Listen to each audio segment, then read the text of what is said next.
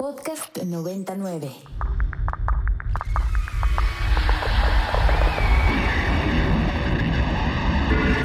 Radio Mórbido.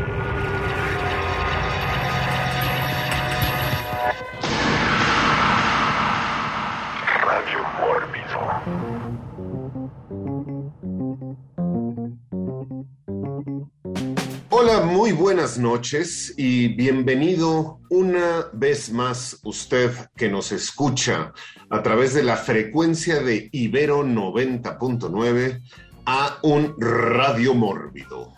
Su programa de terror y cultura pop de confianza, transmitiendo en vivo y en directo desde hace 11 años por esta, esta frecuencia Ibero 90.9, que es nuestra casa, y ya desde hace un par de años también a través de Mórbido, Mórbido TV, nuestro canal de TV de paga para toda América Latina. Y como de noche es cuando salen los vampiros y cuando de noche salen los vampiros, entre ellos nosotros salimos a grabar este programa. Es por eso que siempre le deseamos muy, muy buenas noches.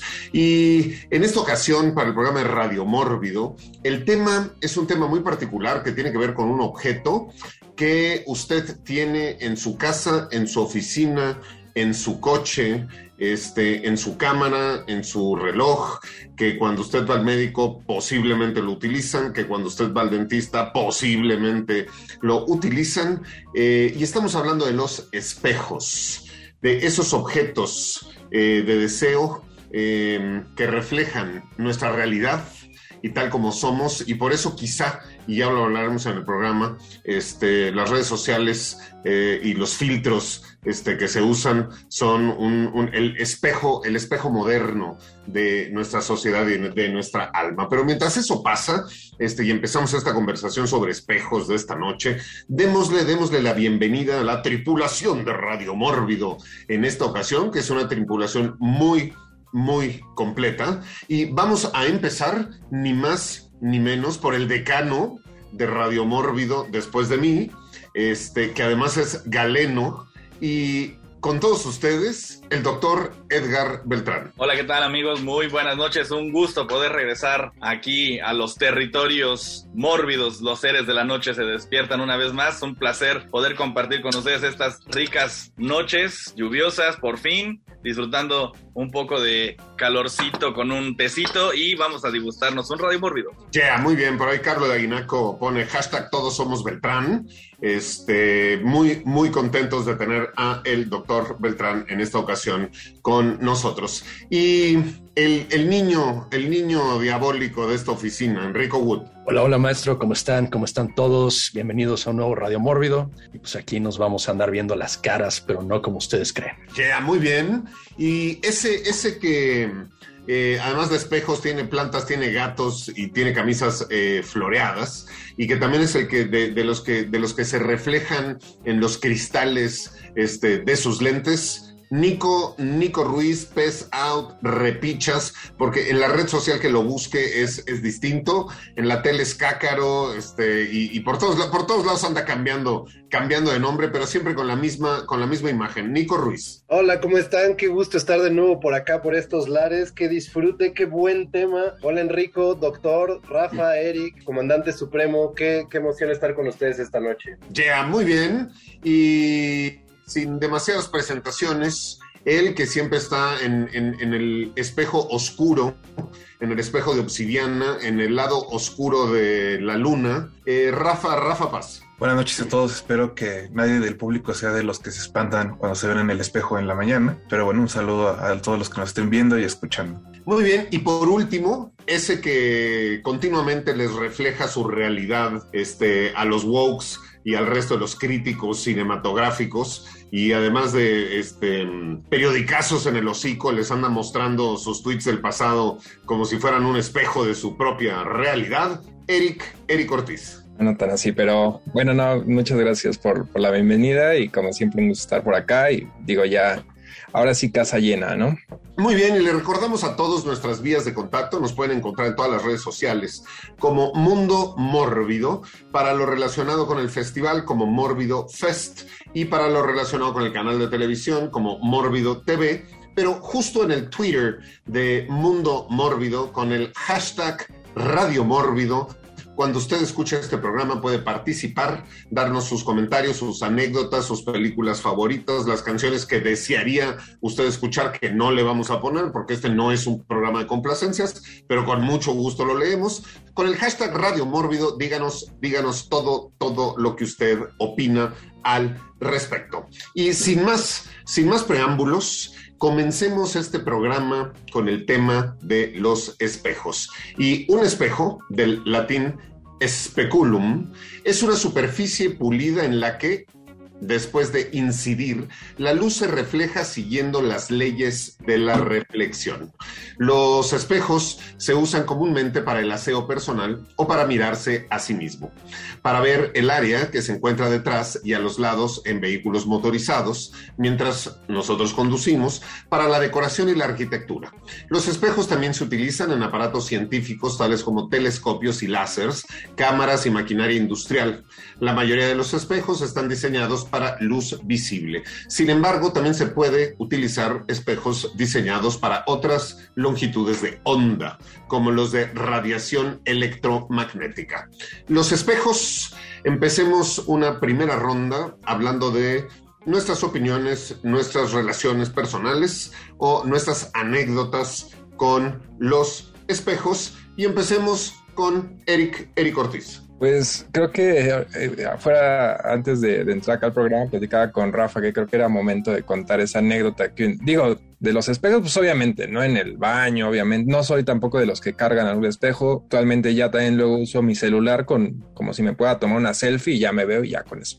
Eh, pero tenemos una anécdota, Rafa yo de una vez nos robaron los espejos del, del carro, pero a los dos, cada quien llevaba su carro y primero salió él, estábamos grabando un programa de radio, salió él y avisó así, no, pues me robaron los espejos y salí, no, pues yo también. Y es horrible sobre todo la, la manejada. Sí, ahí sí notas cómo son muy necesarios para el carro. Aventarte ahí es este, no sé, avenidas grandes sin espejos, no se lo recomiendo a nadie. Esa es tu anécdota de los espejos que te robaron los espejos. Tal cual. CDMX, ¿y en qué zona de la ciudad para saber? Era cerca de Tlalpan, si no me equivoco. Ahí en la, en el, afuera del departamento de otro crítico, JJ Negrete. La postal. Muy bien, pues bueno, sucede en la Condesa, sucede en la Roma y en realidad sucede en toda la Ciudad de México. Cuide, cuide usted sus espejos porque pues pueden pasar junto con la parrilla, los rines y todo lo demás a ser propiedad de alguien más. Anécdotas, relaciones personales con los espejos, Rafa Paz. Solo me agregar a lo de que no fueron solo nuestros dos coches, sino dos cuadras completas los que se robaron los espejos. O sea, fue un buen fin de semana para el que sea que se los haya llevado. Eh, yo solo quería agregar que siempre me ha sacado un poco de onda la gente que vive en departamentos que tienen paredes de espejo. Tenía un tío cuando estaba chiquito que tenía una de esas paredes y era justo la de la entrada, entonces era, era un asunto como muy esquizofrénico a veces, no imagino cómo era vivir en esa sala y eso, si tienen una pared de invitan a su casa, seguramente voy a hacer una cara rara cuando entre, pero sepan que es su pared de espejos y no otra cosa. Yeah. Que um, de pronto en espacios muy reducidos, ¿no? Arquitectónicamente, los espejos también sirven para que los espacios se sientan más amplios y evitar, evitar este, la claustrofobia, ¿no? Y, y, y darle un poco más de, de, espacio al asunto. Pero a mí también me ha pasado, ¿no? Este, que hay baños que son completamente de espejo, que todas las paredes de los baños son de espejos. Y pues es, es, es una cuestión ahí de pronto muy peculiar cuando te sientas en el baño y te puedes ver este, casi 360 de todo lo que está sucediendo, que son, son visiones que regularmente este, no Vamos con Nico Nico Ruiz. Pues nada, de, como una cosa personal de los espejos, eh, a, a, mí me parecía como muy intrigante en casa de mi abuela, que tenía un espejo en el baño, pero no era tanto el espejo, sino como que lo ocultaba. En, en muchísimas casas, y no sé si se acuerdan, bueno, eh, estos como closets que tenían como puertas de espejo, o de repente estos espejos que atrás se abrían y tenían alguna cosa, a mí siempre me pareció sumamente misterioso lo que podía haber atrás de ese espejo, porque cuando murieron mis dos abuelos se quedó sellada ese, ese ese, esa parte de atrás del espejo como para siempre. En realidad no volvieron a abrir eso hasta como cuando querían vender la casa años y años después, y yo me imaginaba que lo iban a abrir, iba a tener como un calabozo particular, como un, cuarto ahí de barba azul en donde iba a haber como, como misterios espantosos, y en realidad cuando lo abrieron era una máquina al pasado, porque tenía todavía todos los polvos con los que se emperifollaba mi abuela y que justamente los guardaba atrás del espejo para después ponérselos y verse ahí, y eran costales gigantes de talco sin eh, perfume para luego perfumarlos y, y, con su propio olor. Una cosa ahí extraña de, de, de, la vanidad y de lo que el espejo muestra. Atrás del espejo estaban como todos los mecanismos para verse fabulosa en el espejo. Ya, yeah, muy bien. Eh, Enrico Wood. Bueno, yo voy a hablar más bien como del momento en el que me di cuenta que al verte al espejo te estás viendo al revés, que cuando eres pequeño es un momento así como de, de la dimensión desconocida, como de what, en, en serio. Entonces era igual, ¿no? Como en, el, en lo que hice Nico en el, en el, baño de la casa de mi abuela, pero eran de estos espejos que tienen otros dos laterales, ¿no? Entonces de repente me volaba la cabeza porque era así como, hasta ese momento, y creo que tenía como unos cinco años, porque es, nunca pensé, no, no pensaba yo en eso, ¿no? Hasta que me di cuenta de que yo estaba al revés. Entonces como que sí me, me entró el shock. Y luego me di cuenta que en los, con los otros espejos, cuando los podías doblar, te veías como la gente te veía a ti o era un poco más aproximado a como te veía la gente. Entonces me la pasaba así como experimentando con ellos. Y bueno, más adelante hablaremos de lo que pasa cuando no pones dos espejos enfrente del otro, que es un alucine Lovecraftiano así que me, hasta la fecha todavía me causa pavor. Pues digo, hay, hay toda una serie de estudios este, al respecto, sobre todo en los bebés, ¿no? Porque cuando nacemos, este, creemos que somos parte del mundo, porque lo único que vemos son nuestros brazos.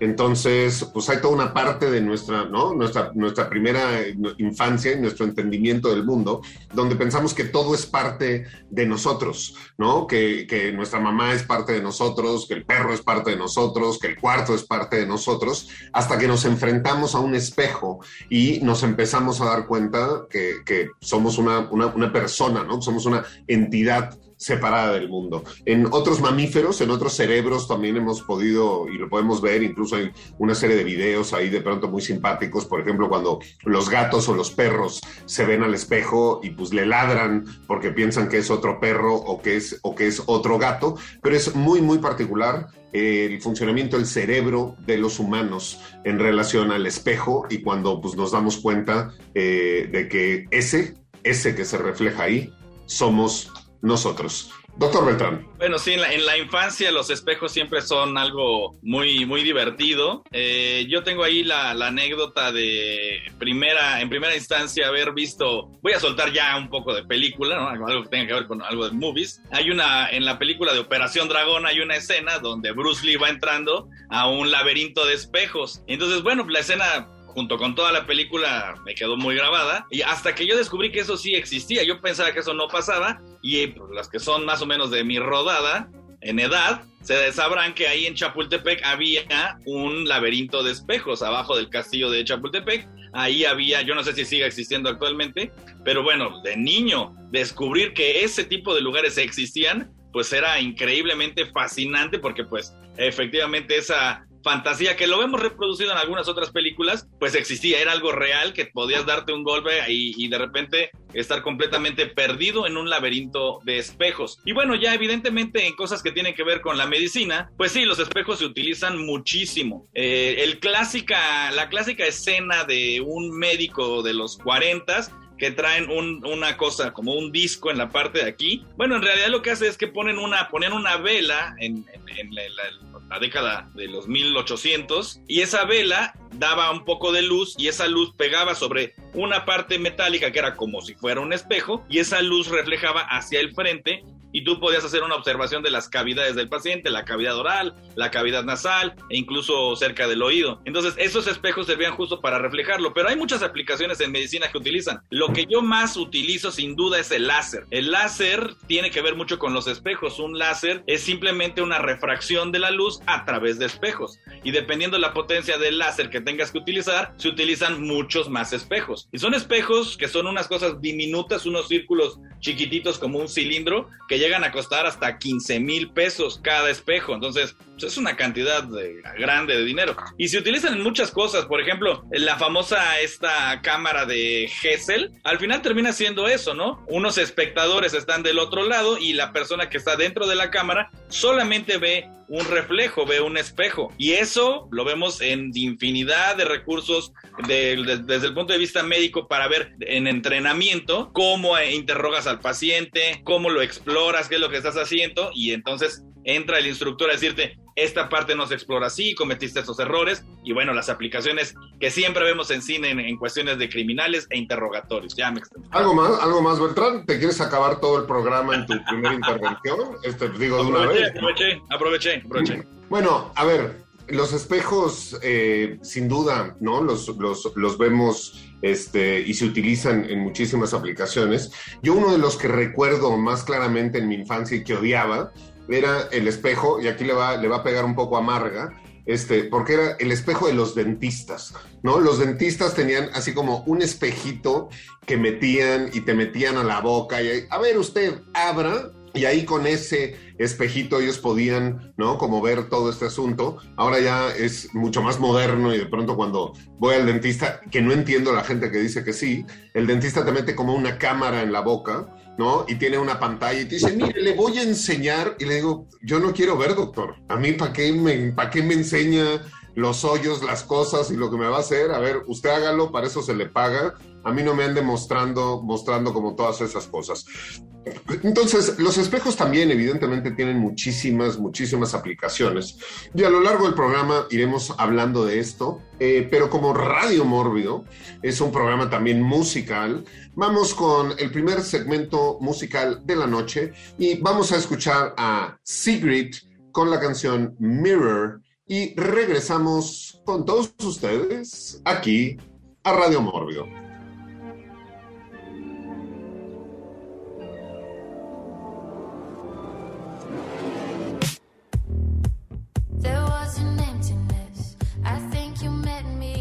Y estamos de regreso en Radio Morbio después de escuchar In the Mirror.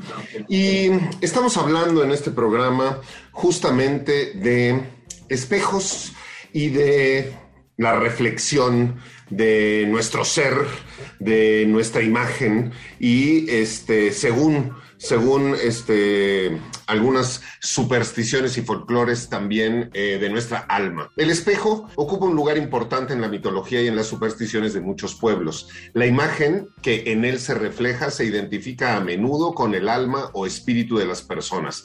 De ahí, por ejemplo, que unas de nuestras criaturas favoritas en Radio Mórbido, los vampiros, cuerpos sin alma, no se reflejan en él. Cuando un moribundo está a punto de dejar este mundo, es común se cubran los espejos por temor a que el alma del agonizante quede encerrada en ellos.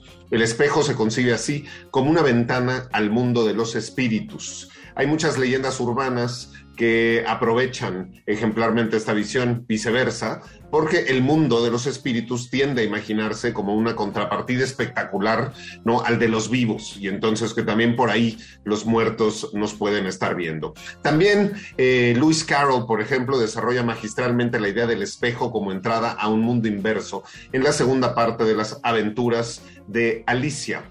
El espejo es también objeto frecuentemente de consulta. Se le juzga capaz de mostrar sucesos y objetos distantes en el tiempo o en el espacio. En el cuento de Blancanieves, el espejo tiene la facultad de hablar y responder a las preguntas que le formula la madrastra. ¿No? Este, eh, Tolkien también retoma con su célebre espejo de Galadriel la tradición del espejo eh, capaz de mostrar el futuro. Y en Harry Potter, ya que no está Brent Moller, diremos, y en Harry Potter también hay espejos que muestran como muchas cosas. Entonces, hagamos esta siguiente ronda hablando de eso, de los espejos y lo mórbido. Enrico, Enrico Wood. Sí, yo creo que deberíamos empezar por el, el monstruo de casa, ¿no? Que es el vampiro. Este, pero sí tengo que mencionar que es como lo, lo primero que te decía, ¿no? Es como en las reglas, siempre hay un tipo que te sabe las, las reglas, ¿no? Es lo del ajo, la plata y claro, lo de los espejos, que es la manera en la que descubres más fácilmente quién es quién, ¿no? Y hay muchas películas en donde este, utilizan el espejo para deducir, ¿no? Que en efecto te estás enfrentando a un vampiro. Creo que la primera históricamente pues era en, la de, Drácula de Todd Browning, este, en donde usa un pequeño espejito ahí para demostrar que, el conde es quien es. Pero quiero mencionar, ya para cederle la palabra a alguien más, una que se me hizo muy curioso, un, uso muy curioso, fue en Drácula 2000, este, esta película con el, Jared Butler como el nu metal de las películas de Drácula, este, en donde se la mega aplican porque le sale Van Helsing y Drácula dice, ya estuvo, ya me lo voy a echar. Y no, estaba detrás de él aprovechó que no reflejaba en el espejo y se lo emboscan al Drácula. Nada más que después se pone vivo y se le aplica de reversa a Van Helsing, ¿no? En el espejo, pensando que estaba ahí enfrente de él y no, está detrás de él. Así que ese, ese me hizo un uso bastante curioso y muy ingenioso de, del espejo y el reflejo del vampiro. Pues bueno, vampiros, vampiros y espejos, que hay infinidad, infinidad de ejemplos que podremos, que podremos ir dando. Yo tendré que decir que uno de mis favoritos es, y esta película es mi favorita en muchos sentidos y, la he citado muchas veces, Fearless Vampire Killers. ¿No? Este, donde está el baile, ¿no? Y está todo este gran baile en el castillo, donde están todos de pronto bailando y hay un gran espejo en el castillo y de pronto, pues, se voltea al espejo y pues los únicos que se ven ahí bailando, pues son los que no, no eran vampiros y entonces se descubren, se descubren a sí mismos. Nico, Nico Ruiz. Bueno, el, el, asunto de los espejos siempre ha sido como muy intrigante y además, no sé, desde, desde la idea de que etimológicamente utilizamos las palabras relacionadas a los espejos para pensar cómo pensamos justamente, ¿no? Hablamos de reflexión cuando pensamos, hablamos de especular cuando especulamos y toda es esta idea de que el espejo revela algo más que ya está ahí, pero que debemos indagar y eso es algo bastante peculiar, nos regresa la imagen, pero nos regresa volteada, diciéndonos que de alguna manera nunca nos vamos a poder ver de frente, diciéndonos que la única forma en que realmente nos podemos ver es a través de los otros, es cuando los otros nos ven, porque nunca el espejo va a regresar algo tan completo como nuestra presencia en el mundo. A partir de ahí es preguntarse justamente qué hacemos en el mundo, quiénes somos cuando estamos viendo al espejo, y de ahí todas estas cosas tan interesantes de pensar el espejo como una puerta hacia otro lado, una puerta hacia la reflexión o hacia cualquier cosa. Eh, también es interesante, a mí me, encanta, hay una reflexión del teórico de Christian Metz que, que hablaba del cine como un espejo peculiar porque en el cine estamos viendo estas figuras que no están necesariamente aquí como un reflejo de seres humanos que no están presentes en la sala y entonces es un reflejo de nosotros mismos porque nos estamos viendo ver una pantalla. En ese espejo, que es el espejo del cine, los únicos que no están presentes son los espectadores y de alguna forma nos hace reflexionar sobre cómo estamos parados viendo imágenes. Esa es la idea del espejo, que nos hace pensar las imágenes y en ese sentido es como una figura tan tan hermosa para el cine y justamente para la reflexión. Yeah. Y bueno, podríamos pensar también eh, ya eh, físicamente que pues el cine y la fotografía en sí misma, pues sin los espejos no sería posible, porque hasta hace muy poco, y digo muy poco, todavía los lentes de las cámaras, incluso las digitales, contaban con espejos. Ya hoy hay lentes 100% digitales, pero que no es lo mismo, no es la misma sensación, no es el mismo rollo. Pero tanto los telescopios, que a final de cuentas son lentes enormes, como las cámaras, la fotografía y por tanto el cine dependieron de la reflexión, dependieron de los espejos. Rafa, Rafa Paz. Ya que estás hablando de satélites, Pablo, una de mis historias favoritas relacionada con un espejo es para que, bueno, cuando viajaron a la Luna en 1969, los astronautas del Apolo 11, para comprobar que habían viajado, dejaron antes de regresar a la Tierra un panel, como decían, espejos, que todavía está ahí. Entonces, para todo aquel que crea que no fueron a la luna, pues puede conseguir un láser y dispararlo contra el espejo y el espejo lo va a regresar hacia, hacia el que dispare el láser, ¿no? Obviamente es una prueba científica y pues una demostración justamente no solo de lo que pueden conseguir los espejos, hablando científicamente, sino de que toda esta gente que cree que había efectos por computadora en los años 60 y que así fue como consiguieron llegar a la luna o que Kubrick lo dirigió, bueno, está solo un poco loca. Bueno, muy bien, digo, es, es eh, sujeto a debate, porque yo sí creo que Kubrick dirigió algo, digo, no creo que, a ver, de que llegamos a la luna, llegamos a la luna y de que dejamos el espejo, dejamos el espejo, pero pues a mí me parece que ese, que el plan, el plan B eh, era eh, dejar el espejo, pero el plan A siempre fue mostrar algo cinematográficamente funcional. Pero qué, qué bueno que sale y mencionas lo del espejo de la luna, porque en el mórbido Aerospace Department, sí, si usted no lo sabía, Mórbido tiene su propio departamento de asuntos aeroespaciales, fundado hace este, seis años.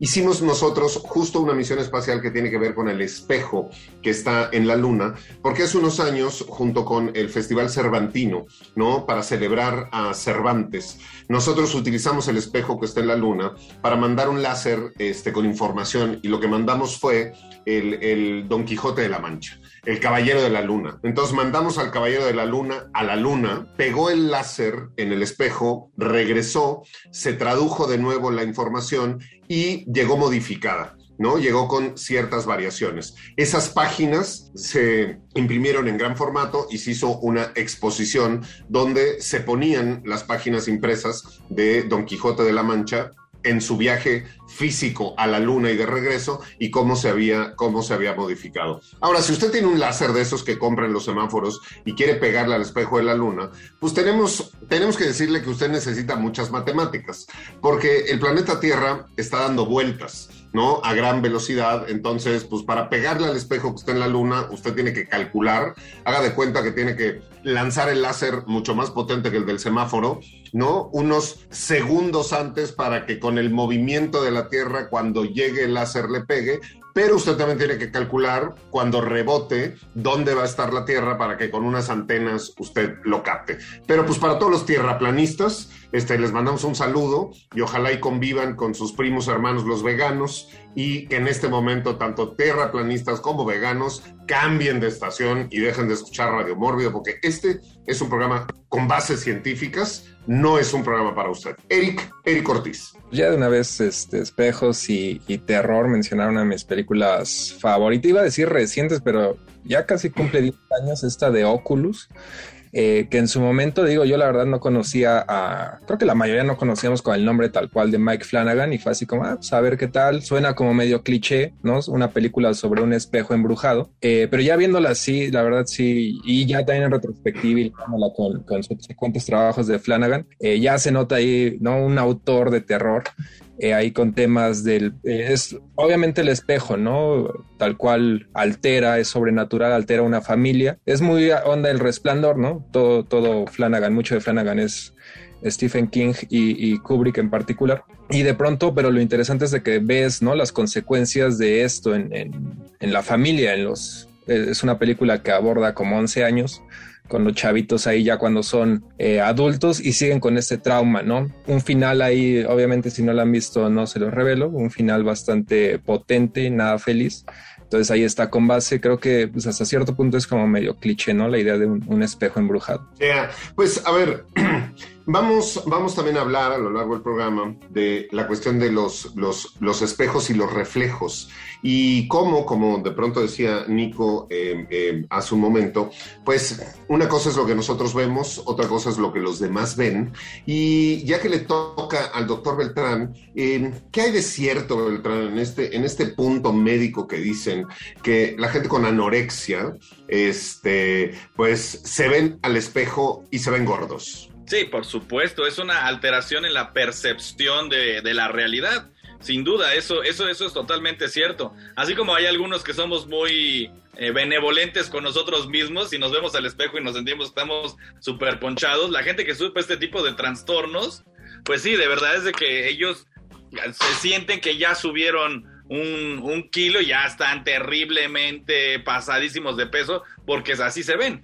Y, y eso tiene, muchas afectaciones desde, desde ese punto de vista. A mí me gustó cómo, cómo lo manejó Nico. Hay esta famosa eh, pues anécdota, historia de la mitología griega donde existía un personaje que se le conocía como Narciso, que era un ser bellísimo, ¿no? Una persona hermosa y que sufre una muerte trágica porque eh, justamente la, una de las eh, diosas de la justicia, que es Némesis, desde ahí qué, qué partes eh, etimológicas tan, tan padres, lo hace que se enamore de sí mismo cuando se refleja en un lago, en un, en un, en un lago, entonces él muere ahogado en ese lago, embelesado por sí mismo.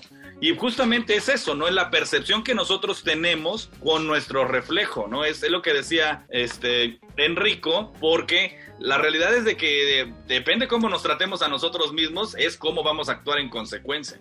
Yeah. Pues eh, estamos hablando de cosas muy interesantes, ¿no? Que tienen que ver con el espejo, este, con la reflexión, con lo que ven los demás, con lo que vemos nosotros, ¿no? A través de ese regreso que nos da la luz de la realidad. Este, después, después de que regresemos del corte musical, estaría bueno hablar de las redes sociales y los filtros y los TikToks y el Instagram, este, y estas modificaciones de nosotros mismos y de la realidad. Pero ya que estamos hablando de reflexiones y de reflejos, vamos a escuchar a The Marmalade con la canción Reflections of My Life y regresamos con todos ustedes aquí a Radio Mórbido.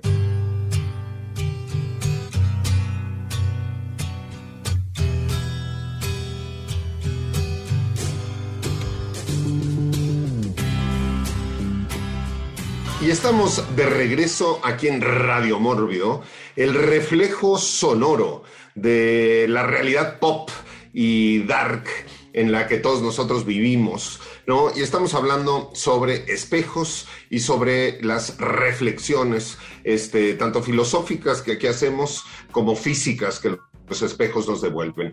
Y les recordamos nuestras vías de contacto, Mundo, Mundo Mórbido y específicamente por Twitter en la cuenta de Mundo Mórbido con el hashtag Radio Mórbido. A lo largo del programa usted nos puede comentar y puede participar, participar con nosotros. Y agradecerle a toda la gente que nos está escuchando en estos, en estos momentos en vivo. Irene, Irene Barrientos, eh, Alfredo Lira, este, desde León, desde León, Guanajuato, el capitán del Mórbido Zombie Club, Pepe, Pepe Fonseca, Raje Sabo, eh, Carlos de Aguinaco, este, Marga y Carintia, sé que está por ahí, Carolina, Carolina eh, Peláez, y pues nada, un iPhone y un Galaxy A51, ustedes sabrán quiénes son, porque nosotros, nosotros no.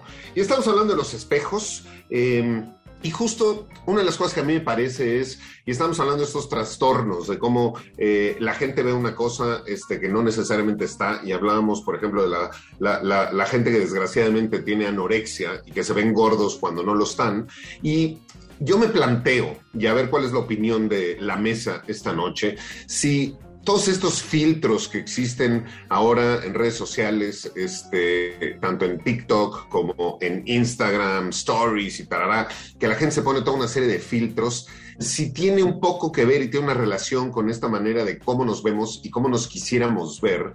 Y yo en particular pienso en un caso que tenemos muy, muy cercano de una persona que es una influencer y que este, es la de TikTok y que pues tiene un avatar modificado con filtros y con Photoshop, pero ya empezó un proceso de modificación física donde está yendo a cirugías estéticas para parecerse cada vez más a su avatar.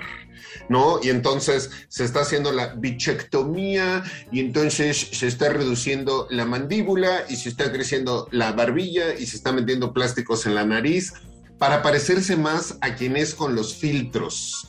Vamos, vamos a hacer una ronda al respecto de esto que me parece terrible y fascinante. Y pues empecemos con el médico de casa, el doctor Beltrán. Sin duda lo que yo decía, no nos gusta lo que vemos al, espejo, entonces intentamos modificarlo. Y sin, de, verdad que eso es, es una cuestión que ya se está volviendo patológico, cada día lo vemos más frecuente. Este, hay hasta cosas chistosas y anecdóticas, ¿no? De, de gente que eh, hay por hasta un meme por ahí, ¿no? De que hay una, sobre todo las, mujeres asiáticas que hacen modificaciones quirúrgicas en, en, en, su cara radicales y que cuando tienen un bebé, dicen, pues este bebé ni es mi hijo, ¿no? ¿Por qué es de quién será? Pues porque en realidad están tan modificadas de la cara que es otra completamente, ¿no? Pero es cierto, es cierto lo que dice Pablo, es una cuestión yo creo que ya rayaría en los extremos cuando vemos modificaciones corporales así, raya en alteraciones psiquiátricas y pues bueno, tal vez no debemos nosotros juzgar nada de eso porque pues cada quien es libre de hacer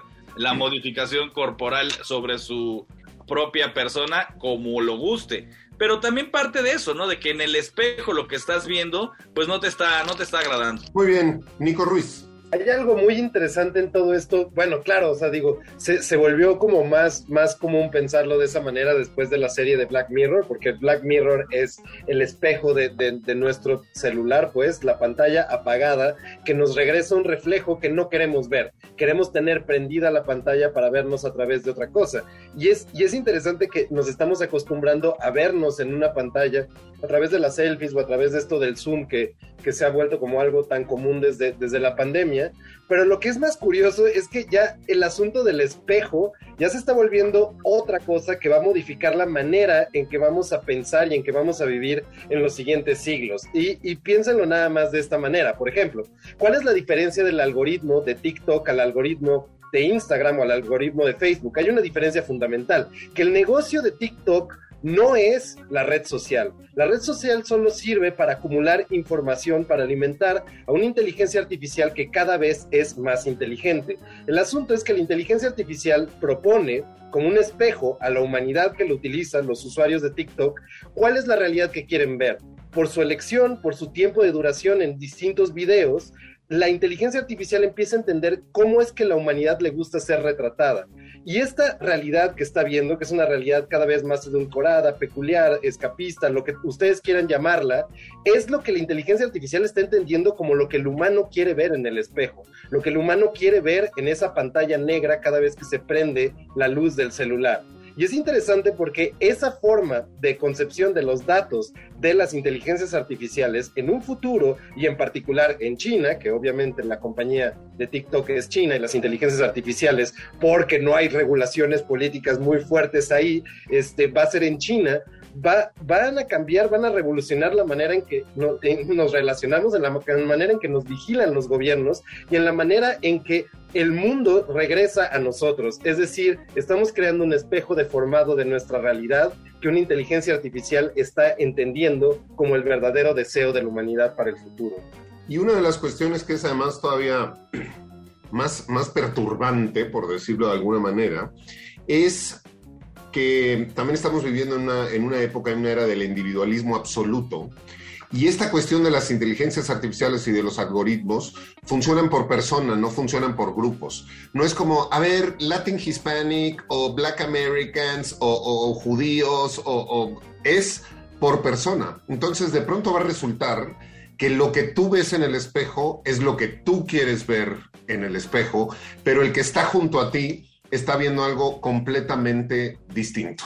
Entonces llegamos, llegamos así a Blancanieves cuando y, la pregunta al espejo de espejito, espejito, ¿no? Dime quién es el más bonito y su respuesta es obviamente tú, mi amo, porque el espejo nos va a responder de manera personal a cada uno, a cada uno de nosotros. Vamos con Enrico, Enrico Wood. Eso de, de, percibirse en el espejo de otra manera me recuerda mucho a Manhunter y a Red Dragon, este, que son ambas adaptaciones del libro de Thomas Harris, el primer libro donde aparece Hannibal Lecter, eh, una dirigida por el maestro Michael Mann, otra por el pésimo Brett Ratner, pero ojo, es irónicamente su mejor película, este, solamente porque es un guion de Ted Talley, del, guionista original de Silence of the Lambs.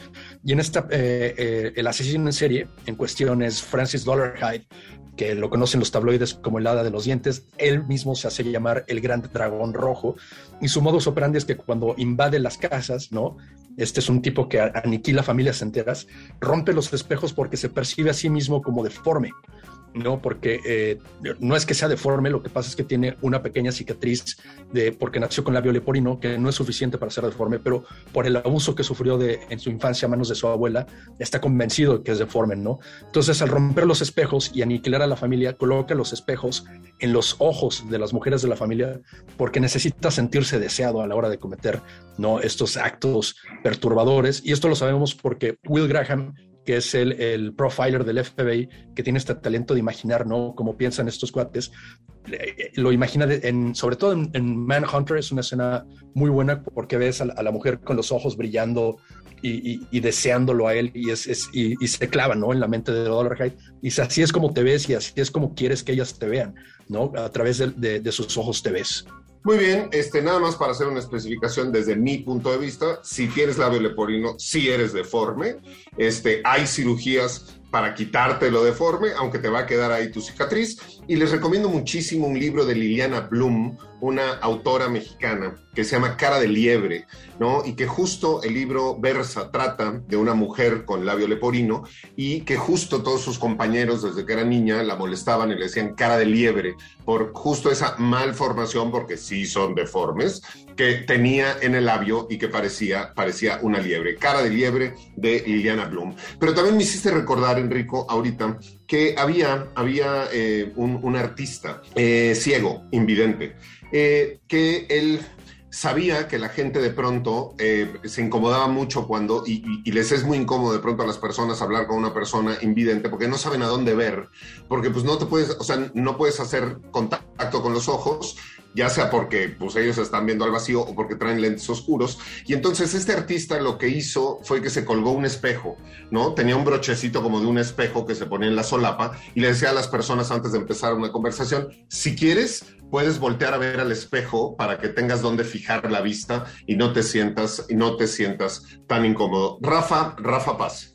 Solo quería sumar un poco a esto que hablaba Nico del Zoom. Eh, hay estudios recientes de cómo el, el Zoom eh, y sobre todo como las juntas de oficina muy, muy extensas durante la pandemia han provocado depresiones crónicas porque los trabajadores tienen que verse continuamente en la pantalla y eso hace que, digamos, si la están pasando mal en casa y sobre todo aquí hay gente que estuvo encerrada y engordando y básicamente no bañándose en dos años, pues hiciera, hacía que se sintieran más deprimidos y eso ha creado una especie de, de efecto, una bola de nieve que ahora eh, muchas empresas estadounidenses, digo, las mexicanas son un poco menos conscientes en ese sentido, pero en muchas empresas estadounidenses es eh, ilegal pedirle a los empleados prender la cámara justo por esto de, de que ya el reflejo les empieza a hacer daño. Entonces, bueno, si, si trabajan y los obligan a prender la cámara en Zoom, que hay muchas oficinas, eh, pues eso, hablen con sus jefes o con quien más confianza le tengan. Digo, sí hay una cuestión también muy particular en esta cuestión de las juntas por, de las juntas por Zoom, ¿no? Esto, esto que nos ha su- sucedido en estos últimos dos años, que generalmente, y a mí me pasa y me he dado cuenta, ¿no? Es una cuestión consciente, cuando estamos en una junta de Zoom, yo me estoy viendo a mí mismo, ¿no? O sea, no, de pronto no estoy viendo a los demás, yo me estoy viendo a mí mismo todo el tiempo y de pronto una de las cosas que decía Enrico este, al principio del programa de que te ves al revés, ¿no? Y entonces hay esta opción en el Zoom de que si te quieres ver espejeado o te quieres ver al derecho, pero sí, sí, hemos tenido que convivir mucho más con nosotros mismos. Lo bueno es que yo me caigo a toda madre, entonces no tengo, no tengo como ese, ese problema, ¿no? De, de deprimirme por andarme, por andarme viendo, pero entiendo a la gente qué le pasa. Vamos con Eric, Eric Ortiz. Pues sumando, digo, no, no tanto como lo que decía Rafa o Nico, nada más simplemente, o sea, por ejemplo, hace rato que decía que yo lo ocupo, ¿no? El,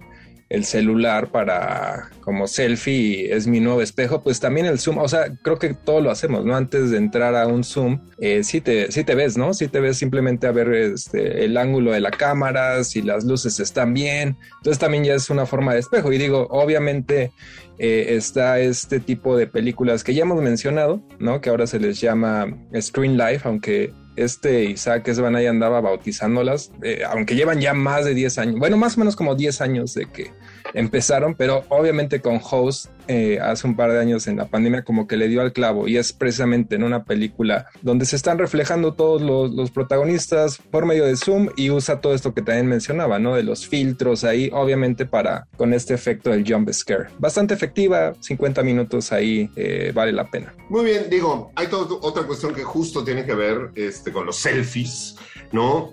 Y algo que yo me he dado cuenta y he intentado y es súper complicado es cuando tú te vas a tomar un selfie, no estás viendo a la cámara, estás viendo a la pantalla este, del teléfono, ¿no? Y cuando intentas ver, entonces quieres ver a la cámara para entonces estar viendo de frente, pero entonces al mismo tiempo tienes que apretar el botón para tomar la foto. Es como súper, súper complicado. Eh, Nico, ¿eres persona de selfies? No, la verdad no, no, no tanto. Y, se me hace como bastante incómoda la idea de esta como sobrerepresentación, pero también es algo interesante que eh, en un momento el autorretrato era una cuestión como medio fantasmagórica. Había como todos estos, todos estos tratados que eran muy interesantes sobre como los pintores que se pintaban a sí mismos y cómo los autorretratos, que obviamente necesitaban de, de un espejo, ¿no? Para verse y para retratarse, tenían algo fantasmagórico, como que hay algo que falta cuando nos representamos a nosotros mismos, como que hay algo medio fantasmal, medio vacío en la selfie. Y lo que falta justamente es como la mirada del otro. Es nada más nosotros reproduciendo nuestra propia mirada. Y exacto, es un poco esta, esta alimentación del, del individualismo como a rajatabla que estamos viviendo, en donde ya ni siquiera necesitamos al otro para vernos reflejados, sino simplemente reproducimos una y otra vez la imagen de nosotros mismos, que también es una cosa bastante peculiar, ¿no? Antes, y no, no estoy aquí con una nostalgia fetichista de, de, de la fotografía antes o de los medios físicos, pero es cierto que en los álbumes familiares había fotos de las personas tomadas por otras personas, tomadas en un momento que a veces se anotaba atrás de la fotografía y que marcaban un punto esencial de relación interpersonal, ¿no? Como algo físico, había una luz proyectada en el cuerpo de alguien que regresaba a una cámara y decía un momento. Ahora, pues no sé, cuando, cuando partamos de este mundo van a quedar ahí un friego de archivos de nuestras propias caras en posiciones cada vez más incómodas y, y nada más, ¿no? Ningún, ningún momento verdadero que, que, que, expresara una relación con el otro. Para mí es un poco de miedo ese, ese pensamiento,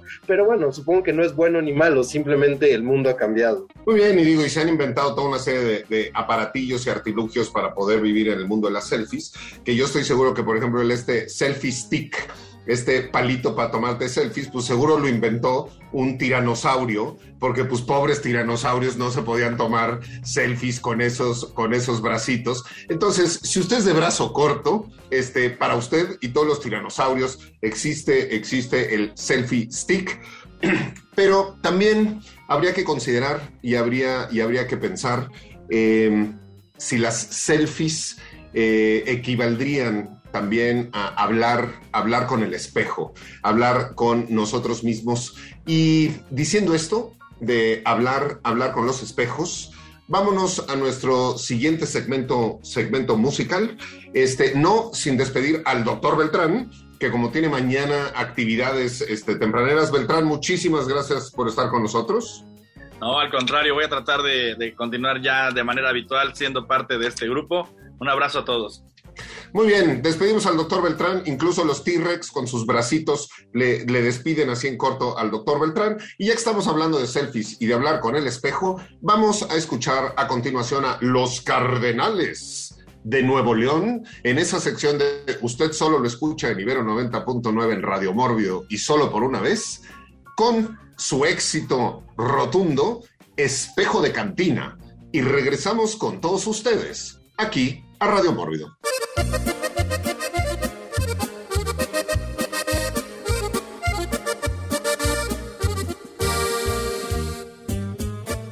Y el martes, el segundo día, Dios creó a los monstruos. Radio Mórbido. Como este, descarga nuestra aplicación disponible para Android y iOS o visita ibero909.fm.